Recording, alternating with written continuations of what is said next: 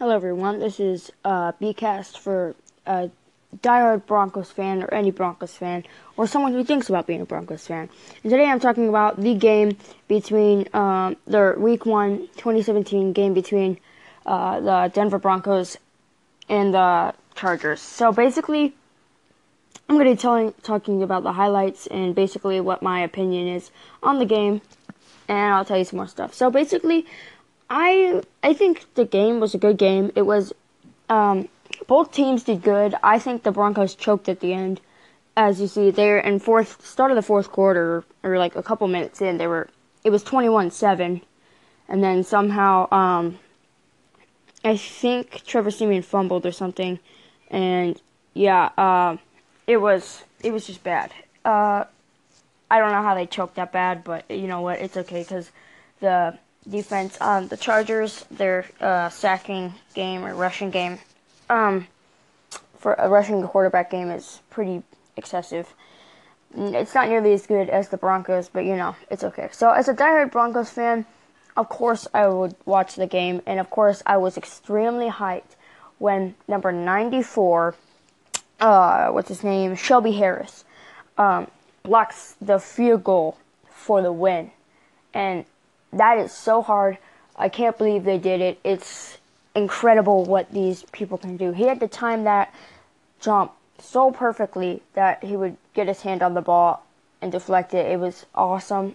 I give that guy like he's the reason that they won the game other than like Bradley Roby's interception and the wide receivers playing good and I mean Trevor Siemian playing a little bit better than he does usually except for the fact that he's getting sacked a lot, excuse me, for um, from the O line. The O line needs work, and I think that's one of the only parts of the team that needs work. Um, basically, I'm thinking that, or how about this? Let's talk about the defense of the Broncos. The Broncos defense did pretty good. Um, I think they did, yeah, I think they did pretty good. But I also think that they needed to like I don't know. They need to play harder. I think they underestimated the talent of the Chargers, and they they did good that game. Joey Bosa was pretty good, and Melvin Ingram, and all of them. They were very good. They underestimated how good they would be, and I uh, I do give creds to the Chargers for having a good game. But I mean, come on, the Broncos deserved it. Uh, basically, I think, or I just think they just needed to play harder. Um, I just, I don't know. So let's talk about.